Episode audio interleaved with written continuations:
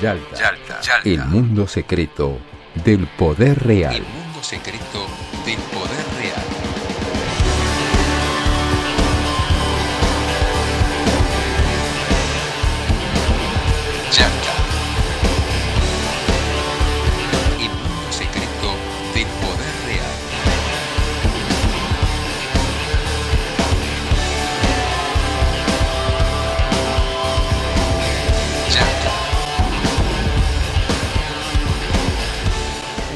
Días, buenas tardes, buenas noches a todos y a todas quienes nos escuchan.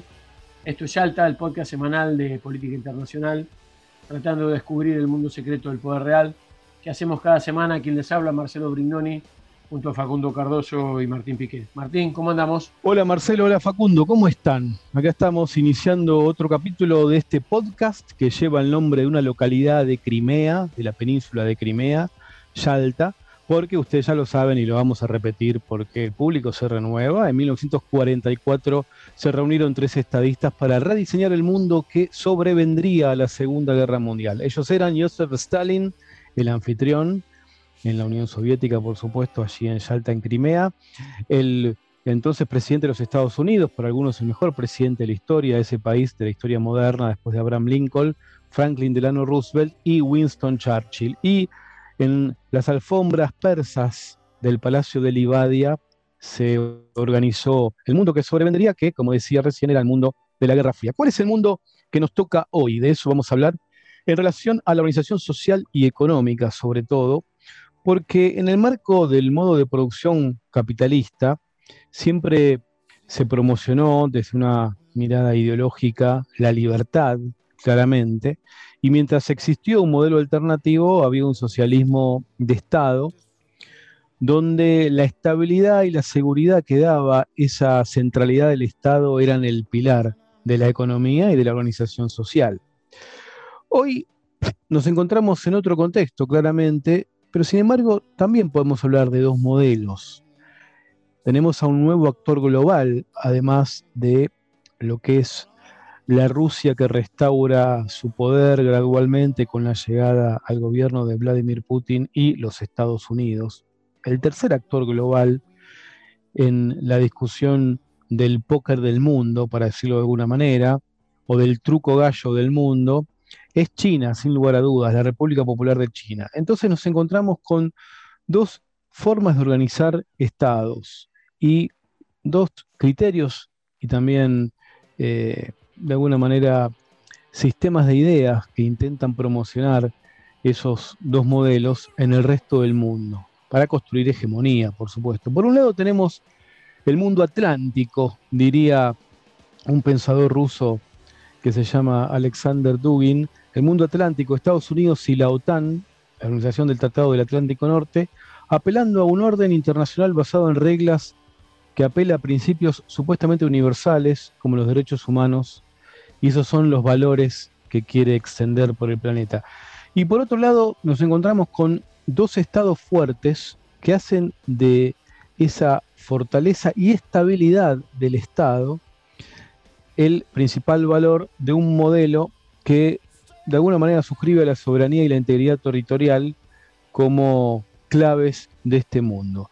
Y esos dos estados, por supuesto, son Rusia y China. Quizás, para pensarlo en términos económicos, en el caso de China estemos hablando de un capitalismo de Estado, donde hay una participación privada, incluso hasta a veces extranjera, minoritaria y conducida por la política. Esa es la característica que tiene el capitalismo de Estado, que conduce la política. Y por otro lado, en el caso de Rusia, también un eh, sistema que no deja de eh, basarse también en la inversión y en el acceso de algunos empresarios eh, rusos, por supuesto, a, bueno, a los principios clásicos de, del riesgo, la inversión y la rentabilidad del capitalismo, pero siempre con un control y una conducción estatal. Así que de estos dos modelos vamos a hablar en el día de hoy, ¿no es así, Facundo? Exactamente, Martín, como va Marcelo.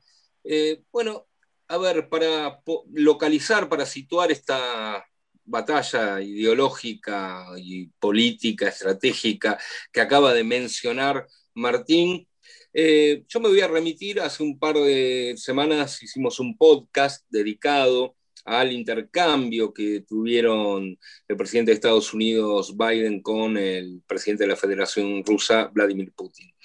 Eh, este intercambio iniciado por las declaraciones ciertamente hostiles de Joe Biden, en el cual ante una pregunta afirmaba que Putin era un asesino y que merecería algunas eh, consecuencias, debería pagar algunas consecuencias, fue respondido por eh, Putin de manera casi irónica, aunque él se encargó de aclarar que no era así, deseándole salud. Semanas después, Biden se tropezaba dos o tres veces en las, escaleras del Air Force One y además se volvía a perder en una reunión este, donde el jefe de gabinete de la Casa Blanca tuvo que despedir a los periodistas, a los amigos periodistas. Bueno, quizás Putin sabe algo que de, del su par occidental que nosotros no sabemos, pero lo cierto es que mm, evaluábamos a ver si este eh, intercambio retórico iba a escalar o se iba a quedar ahí en eso, un intercambio eh, retórico, ¿no? Digamos que los exabruptos de Biden y la respuesta de Putin no son, no constituyen elementos aislados, sino que parece un componente más de una trama que parece intensificarse en este nuevo capítulo de la era Biden. El vocero del Kremlin, eh, Dmitry Peskov, descartó ante una consulta que se tratara de una nueva guerra fría. Dijo que en realidad esos pronósticos son con los que se ganan la vida los analistas y esas cosas. Pero bueno, acá estamos ¿Por qué diferir de la especie, amigos? Este, así que nos vamos a preguntar efectivamente eso, porque de todas maneras Peskov dijo que aunque no se trata de una nueva guerra fría, estamos preparados para cualquier escenario posible, ¿no? Con lo cual constituye toda una, una respuesta. Eh, de, esta, de este intercambio surgen tres reuniones, básicamente. La primera es entre Anthony Blinken, el nuevo secretario de Estado, y su par chino, eh, también de intercambio retórico de alto voltaje, eh, en Alaska. En Alaska. Eh, a la par eh, Estados Unidos publica su guía estratégica provisional de seguridad nacional, donde bueno, califica a China como el único competidor potencialmente capaz de montar un desafío sostenido a un sistema internacional estable y abierto. El encuentro en Alaska fue duro, contundente. Eh, a ver, eh, Blinken lo calificó como el encuentro geopolítico del siglo XXI o estratégico del siglo XXI, eh, eh, atacó, eh, acusó a, China lo mismo que a Rusia de ciberataques, que amenazan el orden basado en reglas, pospuso, explicitó ideológicamente la posición de Estados Unidos y que por eso no se trata de asuntos meramente internos, sino que afectan lo global y dijo que sin ese orden basado en reglas el mundo sería mucho más violento, eso nos sonó como una suerte de amenaza. Eh, a ver, esto motivó una respuesta inusualmente eh, contundente por parte de China, por parte del representante chino, Yang Jiechi, advirtiendo que Estados Unidos no debe meterse en asuntos internos, diciéndole que Estados Unidos no puede hablar por otros países, le sacó el rol de liderazgo, y que es el campeón de los ciberataques. Dijo que Estados Unidos no representa al mundo y solo representa al gobierno de Estados Unidos y le dijo en la cara que mucha gente dentro de Estados Unidos tiene, de hecho, poca confianza en la democracia de Estados Unidos, digamos, y, que no califica eh, para hablar con China desde una posición de fuerza, es decir, lo desestimó mucho, algo eh, realmente atípico en la, aparte eh, públicamente en la diplomacia china. Esto descolocó a Blinken, como comentábamos semanas atrás, que llamó a las cámaras para replicarle nuevamente, diciéndole que una apuesta contra América no es una buena apuesta. Bueno, la reunión de Alaska fue un fracaso, es el encuentro entre estos dos polos, que a su vez tuvieron dos reuniones, una en Guilin, donde se encontraron Lavrov y el, el, el, diplomático o el jefe de la diplomacia china, y otra en Bruselas, donde se, encontró, se encontraron los miembros de la OTAN. ¿no? Esto, digo, dos cosas. Una cosa voy a mencionar, perdón. Una cosa. Los lugares de donde eh, salieron estas reuniones y estos dichos. Putin le responde a Biden desde Crimea.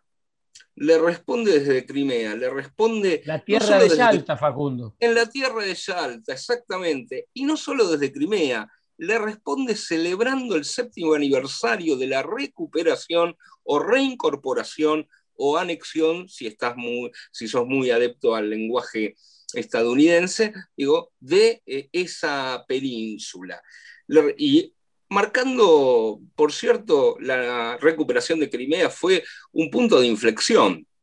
Hablamos de la posibilidad de guerra fría o se escucha eso ciertamente a partir de ese hecho donde eh, Rusia dejó de tener una posición tan defensiva, pasó a la ofensiva y Europa y la OTAN eh, ya empezaron a ver a Rusia como una amenaza, digamos, ciertamente. Eh, la reunión entre la Lavrov y el chino tuvo lugar en una área turística muy importante, Gilbin, que en fonética china significa el huésped honorable. Esto es que a pesar de las diferencias entre, entre, las dos, entre los dos países, Rusia y China, me parece que prima la necesidad de una alianza, aunque aclararon que no se trataba de una alianza. La de Bruselas es otro mensaje, ¿no? Porque si bien Estados Unidos consideraba muy importante que sea en suelo norteamericano la reunión con China, por eso se hizo en Alaska, la región más cercana a China del Pacífico, pero en suelo estadounidense, para mostrar un poco la autoridad, cosa que me parece no le salió bien. Y la de Bruselas significa otro dato, porque tuvo lugar en Bruselas justamente, no solo porque es la OTAN, no solo, sino porque Estados Unidos tiene una intención de recuperar o al menos afianzar el lazo con ese socio tradicional que es Europa y que ve amenazado, me parece, un poquito. Así que los lugares en los cuales se emiten los discursos hablan también por sí solos. Si estamos o no ante una nueva modalidad de guerra fría soft o lo que fuere, esto es algo que vamos a discutir justamente en este podcast de Yalta. Yalta, el mundo secreto del poder real. El presidente estadounidense Joe Biden prometió el apoyo inquebrantable de Estados Unidos a la soberanía de Ucrania frente a Rusia, acusada de desplegar tropas en la frontera ucraniana. Contamos con el apoyo total y constante de todos, el apoyo de los socios internacionales, de Ucrania, en particular Europa y Estados Unidos.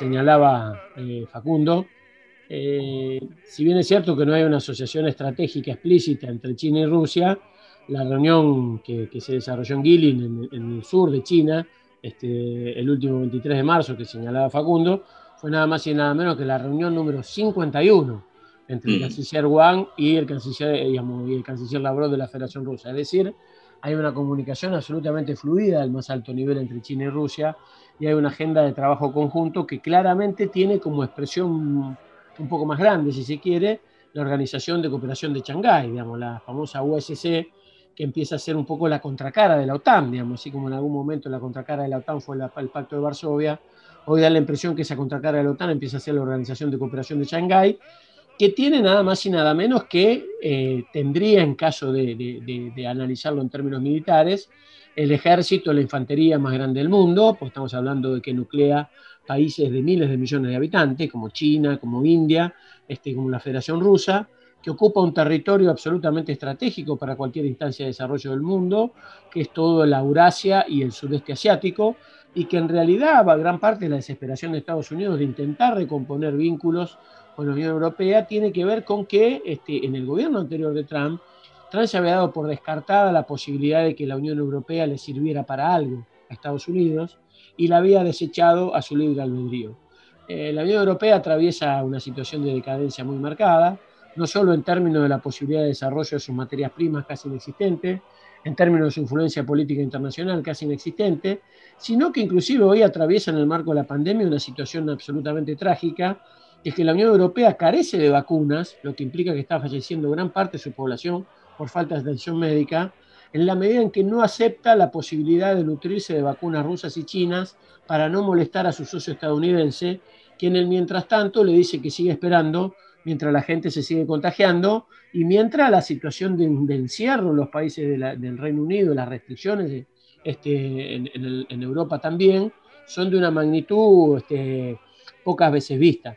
Eh, por otro lado, también hay, una cosa que, me parece que vale la pena resaltar, que en esta vieja discusión, digamos, que hoy se plantea, que en realidad tiene muchos formatos, tiene una discusión si, si es multilateralismo, multipolarismo, si es globalismo, nacionalismo, pero me parece que hay una, nueva idea de, plantear este debate entre estas famosas dos, corrientes de pensamiento, una vinculada al derecho internacional. ¿Qué significa esto del derecho internacional? Rescatar aquellos viejos conceptos de los acuerdos de la, de la paz de Westfalia, Westfalia, esa zona del oeste alemán donde se firmaron los tratados en el siglo XVII que estabilizaron la política europea, reconociendo tres cosas, que los estados eran soberanos para decidir su régimen político, que ninguna organización nacional o internacional podía inmiscuirse en sus estados y que la situación de resolución de su gobierno era patrimonio de sus pueblos al interior de su territorio. Estas tres condiciones de derecho soberano, que son las que inclusive dan origen muchísimos años después a la primera Carta Fundacional de Naciones Unidas, son las que el intento de globalización de Estados Unidos ponen en debate. Esta idea de que eso no es suficiente, que Estados Unidos es un árbitro global que es el que redacta este, eh, el orden internacional basado en reglas, y que lo que para Estados Unidos es bueno, es bueno para el mundo. Aquella vieja discusión que en algún momento planteó Henry Kissinger, cuando con mucha este, ironía y consultado sobre la injerencia de algunas empresas estadounidenses, sobre todo en América Latina, señaló lo que es bueno para General Motors es bueno para Estados Unidos. Eh, en este marco me parece que claramente eh, Estados Unidos empieza a trabajar en una idea de seguridad preventiva, eh, básicamente en esta condición autoasignada de gendarme global, condición autoasignada que por otro, eh, inclusive la propia desesperación del gobierno estadounidense hace que por estas días, en esta semana en la que nosotros estamos hablando de estos temas, este, el jefe del Comando Sur, el señor Craig Feller, va a estar dándose una vuelta por Uruguay y con Argentina, tratando de que su patio trasero no se le desmadre de la influencia colonial estadounidense.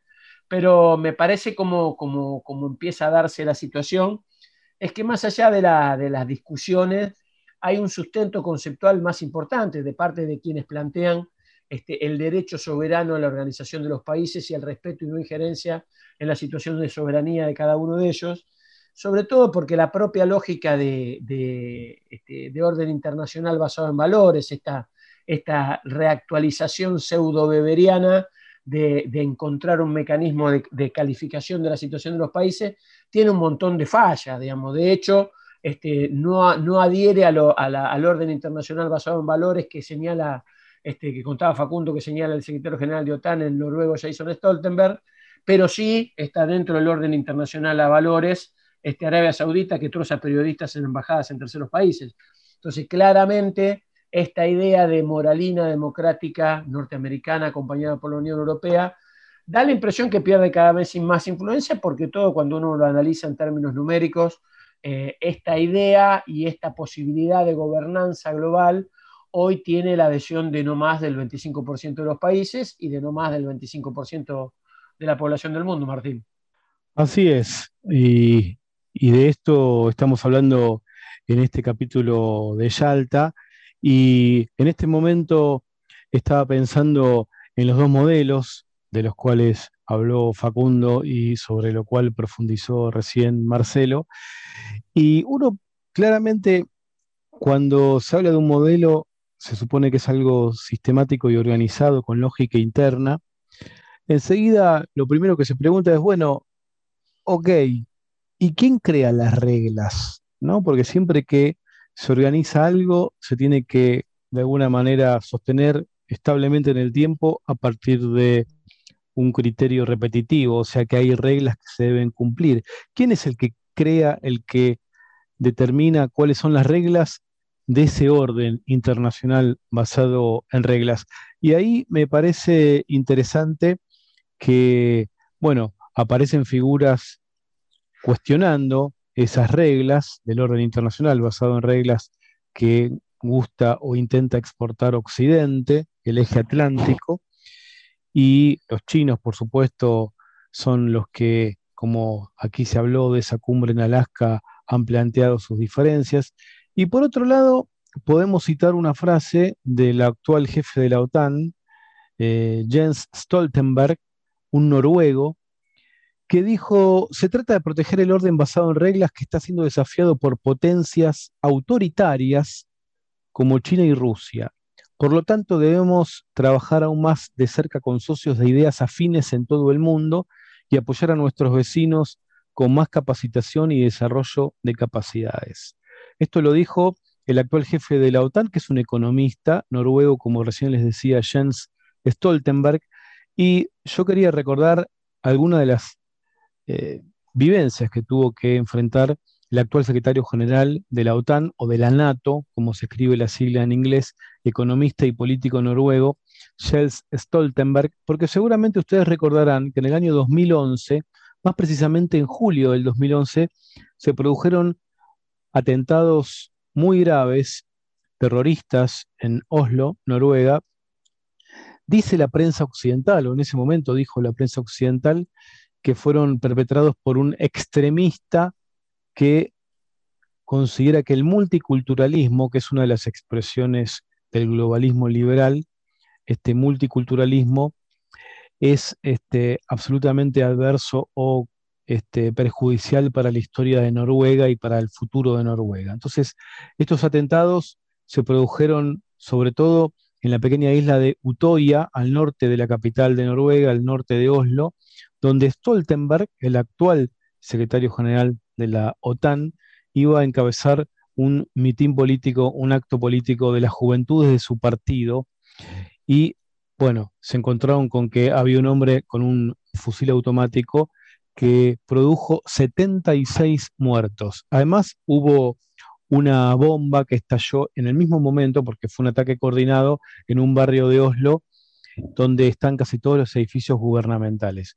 ¿Qué quiero citar, más allá de la anécdota, de esta situación tan grave con, como les decía recién, 76 muertos en julio del 2011 en un acto que encabezaba el que ahora es el secretario general de la OTAN, economista y dirigente político noruego Jens Stoltenberg, que de alguna manera expresa a lo que en Noruega se conoce como el Partido Laborista que gobierna con eh, como pasa en los países escandinavos, con coaliciones, en el caso de Stoltenberg, con el Partido de la Izquierda Socialista y el Partido Centro. Que esa, bueno, este, ese mundo del cual hablábamos recién, ese orden internacional basado en reglas que quiere exportar a Occidente, tiene en su seno una gran resistencia, una gran disconformidad, genera mucho resentimiento y a veces esa, bueno, este, diferencia en esas sociedades se expresa de manera absolutamente enfermiza y violenta, pero hay algo ahí para investigar, porque mientras eh, hay un debate geopolítico mundial por órdenes eh, que estamos mencionando aquí, eso no significa que hacia adentro de las sociedades de las cuales eh, se exportan esos modelos de funcionamiento, no se estén incubando resistencias o incomodidades o mm, decepciones muy graves. Por ejemplo, en el caso de Europa Occidental, no tanto de los Estados Unidos, con este, y también de los Estados Unidos, porque eso explica a Trump con la disolución eh, del estado de bienestar, ¿no? Así que esto también está presente, esta violencia que Occidente a veces quiere tapar y esconder bajo la alfombra, tiene que ver con que no todos están conformes con ese orden que buscan exportar. ¿No es así, Facundo? Exactamente, Martín. Y yo me quería detener, eh, sin ánimo de teorizar mucho, histori eh, de hacer mucha historiografía, porque me excede, eh, en, este, en esta puja que hay entre dos polos marcados, en estas dos reuniones que comentábamos antes, eh, eh, que busca una de cuales uno de los cuales busca un orden basado en reglas impuestas por uno mismo, obviamente, y el otro busca una, algo más basado en el derecho internacional y terminar con los juegos geopolíticos entendidos en esta cifra de suma cero, es decir, que yo para obtener algo te tengo que sacar algo a vos. Y esto solo se consigue en un consenso en pos del derecho internacional. Esta es la posición que tienen China y Rusia más eh, cercana a lo que fue la paz de Westfalia justamente eh, en, en, Alemania. Quería, tres, eh, quería mencionar tres, sin, sin, sin, hacer mucha historiografía, porque me excede, de tres consecuencias de lo de Westfalia. La primera es que la constitución internacional, si se quiere, de Westfalia, base de la Carta de Naciones Unidas, tuvo como primera consecuencia eh, eh, eh, la enmienda. Digamos, se podía enmendar esa constitución. Esto es importante porque una potencia hegemónica puede tener el poder de enmendar una constitución según los acontecimientos que van surgiendo, ¿no? Y esta, esto fue un periodo de esa potencia en aquel momento que fue Francia, y que Filadelfia, al esbozar su constitución, heredó el poder de la enmienda, digamos. Y los juegos de guerra que hubo en los siglos posteriores marcaron esa necesidad de enmendar, es decir, de anexar determinados territorios y hacerlas eh, compatibles con esa paz de Betfalia.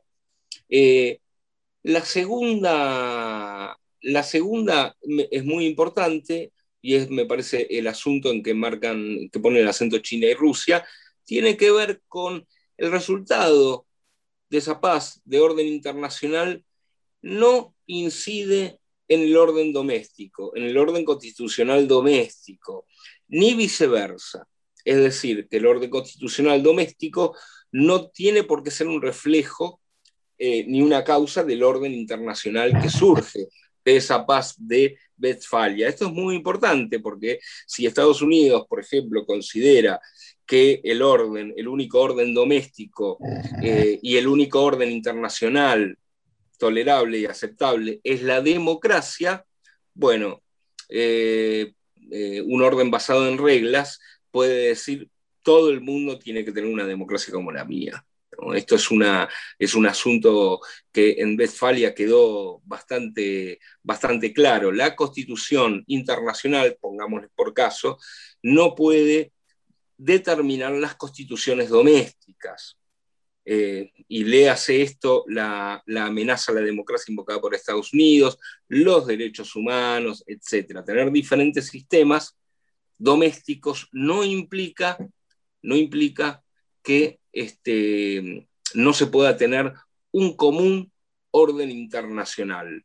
Y la tercera, la tercera eh, consecuencia que fue, este, me parece muy importante, es que en aquel momento el imperio sacro germano, romano, etcétera, concedió, hizo una concesión que terminó siendo su ruina. Es decir, que los diferentes estados independientes alemanes que formaban parte del imperio sean estados soberanos, sean estados soberanos que se rigieran por ese mismo orden constitucional. Entonces, la división hizo la fuerza de una potencia, en este caso Francia, que emergió como clara potencia eh, un siglo y medio más tarde y se cayó ese imperio sacro germano romano. Pensemos en Hong Kong, en Taiwán, en los movimientos de color que están tratando de, eh, Rusia dice que apoyados por Estados Unidos están tratando de eh, hacer, eh, digamos, de, tratar de separarse de influencias políticas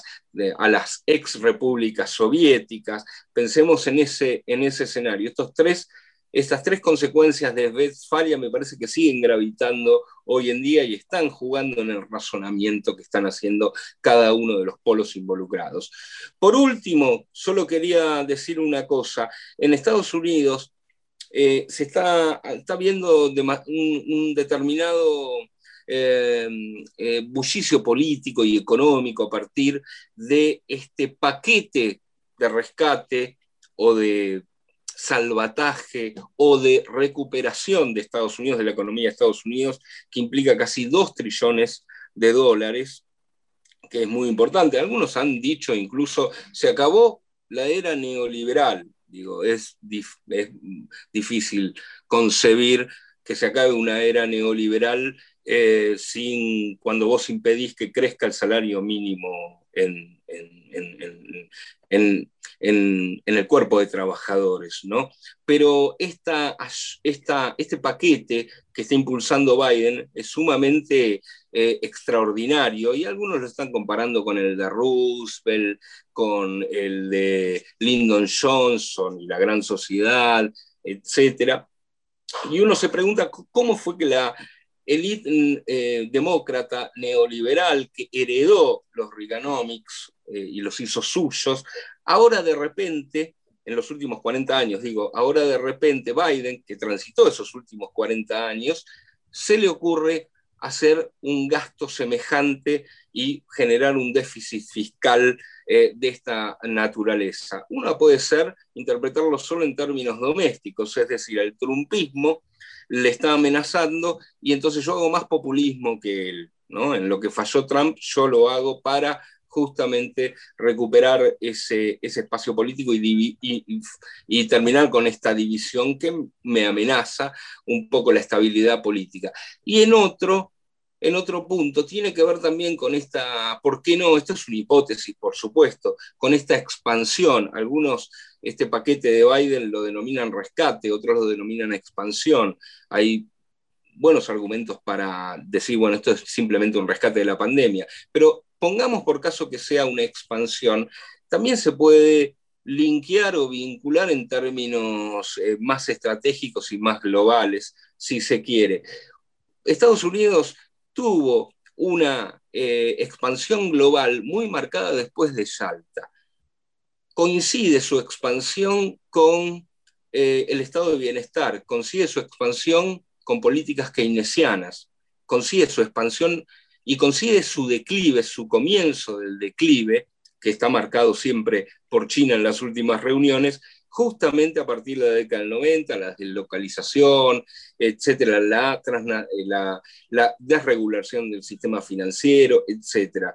Me parece que si Estados Unidos quiere expandir como dice su guía estratégica de política exterior, y volver a recuperar los aliados tradicionales, no le va a ser eh, suficiente la, el, eh, el, poderío armamentista o los servicios de inteligencia o la diplomacia. Necesita otro tipo de expansión, que es la expansión económica, sin duda. ¿no? Y también este paquete que está lanzando Biden puede ser interpretado, ¿por qué no?, eh, en este sentido, de unir estas dos cosas. Porque Europa se le está corriendo, el tema de las vacunas es sin duda expresivo en este sentido, ¿no? Se le está corriendo. Algunas, eh, pensemos en, algunas, en algunos países latinoamericanos que han eh, vivido los últimos 50 años bajo la sujeción de Estados Unidos en términos políticos, Chile, Perú, Colombia. ¿Qué pasa ahora? Eh, con, esta, con este alineamiento que han tenido. Quizás están corriendo y pierde un escenario bastante importante como el escenario del Pacífico, Estados Unidos, en el sentido de que las, un, Chile que ha tenido 50 años de sujeción o de alineamiento estratégico con Estados Unidos, de repente recibe 10.000 vacunas nada más de la empresa estadounidense. Esto también es un dato a tener en cuenta. Si la expansión de Estados Unidos prevista en esta guía solo es o solo depende de consideraciones militares, de servicio de inteligencia, de diplomacia, de o también necesita otro tipo de expansión económica, económica que esté al servicio de este objetivo. ¿no? Eh, esto también, por supuesto, que la expansión o los paquetes de Estados Unidos merecerían otro podcast de Salta, desde luego, pero queda, me gustaría dejar planteada esta,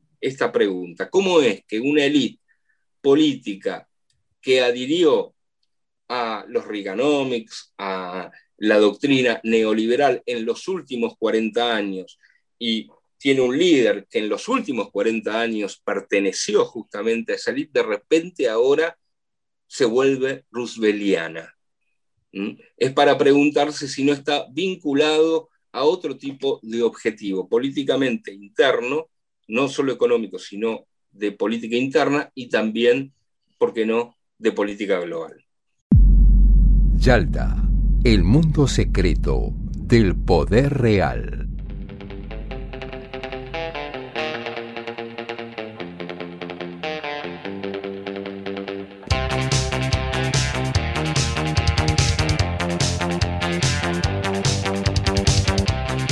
La lucha por la supervivencia, Facundo. Eh, el populismo es, así. Eh, un imperio cuestionado y me parece que esa lógica nos va poniendo casi en la nueva era del populismo, en una discusión de derechas y de izquierdas dentro de un ámbito de populismo, eh, con los grandes relatos del siglo XX en absolutamente crisis de representatividad y con un formato que inclusive yo creo que también es otro problema extra para la pretendida hegemonía de Estados Unidos, que es una estabilidad política. Esta semana se ratificó el liderazgo absoluto de Xi Jinping en el Partido Comunista y el último lunes el presidente de Rusia firmó la, enmienda constitucional y la legislación electoral que permite que Vladimir Putin pueda aspirar a ser presidente de Rusia hasta el año 2036, con lo cual hay una situación de consolidación de esto que planteaba Martín antes, de, la estabilidad política de esos países, inclusive han dejado una, una instancia muy ambiciosa hace pocos días, junto con Bolivia, con Venezuela, Rusia y China, han planteado la creación del Grupo de Amigos de la Carta de Naciones Unidas para recuperar un concepto multipolar de Naciones Unidas, de respeto soberano al derecho internacional y a los países. Y me parece que queda bastante por recorrer. Eh, y también hay varias apuestas de monedas en el aire de si en esta nueva Guerra Fría, este, desconocida por todos, pero este, visualmente visible, eh, ganarán los occidentales o ganará el nuevo bloque de los estados soberanos. Esto es un poco lo que viene, me parece que esto va a marcar mucho el debate que viene. Y países más este, territorialmente periféricos como la Argentina, me parece que deberemos estar muy atentos a cómo se desarrolla esto para ver cómo, cómo sigue el futuro, Martín. Comparto, hemos abordado, comparto lo que decía Marcelo, hemos abordado esta competencia de modos de organizar o propuestas de modos de organizar la sociedad, la economía, el Estado de Occidente y de China y Rusia desde múltiples enfoques. Solo agregar, se había hablado aquí de las dificultades de los países históricamente alineados en la zona de influencia de los Estados Unidos y que en momentos de conmoción internacional y global como la pandemia se han encontrado que la empresa emblemática proveedora de vacunas de los Estados Unidos, que es Pfizer, les podía facilitar una muestra gratis, casi como cuando ibas al médico y el médico te decía, bueno, te receto esto y sacaba de un cajón, tenía dos o tres eh, muestras gratis que por estos negocios de los laboratorios los visitadores médicos le dan a los, a los profesionales de la salud para que tengan de manera gratuita y de esa manera difundan o promocionen esos productos. Pero lo que pasó, como bien decía eh, Facundo, como bien decía también Marcelo, es que esos países han recibido muy poquitas dosis, en el caso de Chile, por ejemplo, de la vacuna de Pfizer, y menciono esto y lo repito porque el contraste es lo que algunos llaman despectivamente, pero tiene también este, un lado absolutamente eh, reconocible y admirable porque es este, en cierta forma pensar en la solidaridad como, como valor este, que prima. Lo que quiero decir es que como contraste de eso, China y Rusia han ampliado la producción de sus plantas farmacéuticas, obviamente a un precio, venden las dosis, pero haciendo eh, esfuerzos importantes para poder este, cumplir con aquellos países que aceptan y reconocen y terminan este, conformes que eh, los desarrollos científicos de, de Rusia y de China permiten confiar en sus vacunas. Así que también en este momento eh, de pandemia nos encontramos con que hay diversas maneras de entender cómo, cómo utilizar las vacunas, porque, y con esto cierro, mientras Pfizer ha sido por el Estado norteamericano o quizás por convicción propia, eh, llevada a garantizar primero la provisión de la población del propio país y reducir mucho, de hecho lo decíamos recién, lo que le podían dar a otras naciones. En el caso, por ejemplo, de Rusia, que tiene este, algún criterio incluso incorporado en su constitución que, garantiza que este, los desarrollos de vacunas sean preferentemente o primero para la población local, pero también han este, valorado mucho los acuerdos con algunas naciones eh, y, han hecho esfuerzos importantes ¿no? con esas naciones y Argentina está entre, entre esos países. Así que esto también hay que mencionarlo y tiene que ver con lo que charlábamos de distintos enfoques, esta nueva guerra fría que también implica la disputa de modos de organización. Exactamente, bueno, nos eh, estamos despidiendo. Sí, señor. Abrazo Facundo, abrazo Martín, abrazo a la gente que nos escucha, de parte de Marcelo, hasta la próxima. Un abrazo.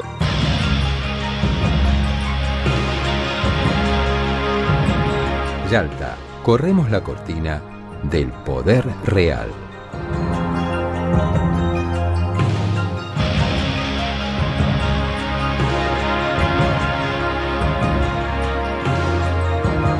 Hacemos Yalta, Marcelo Brignoni, Facundo Cardoso y Martín Piqué.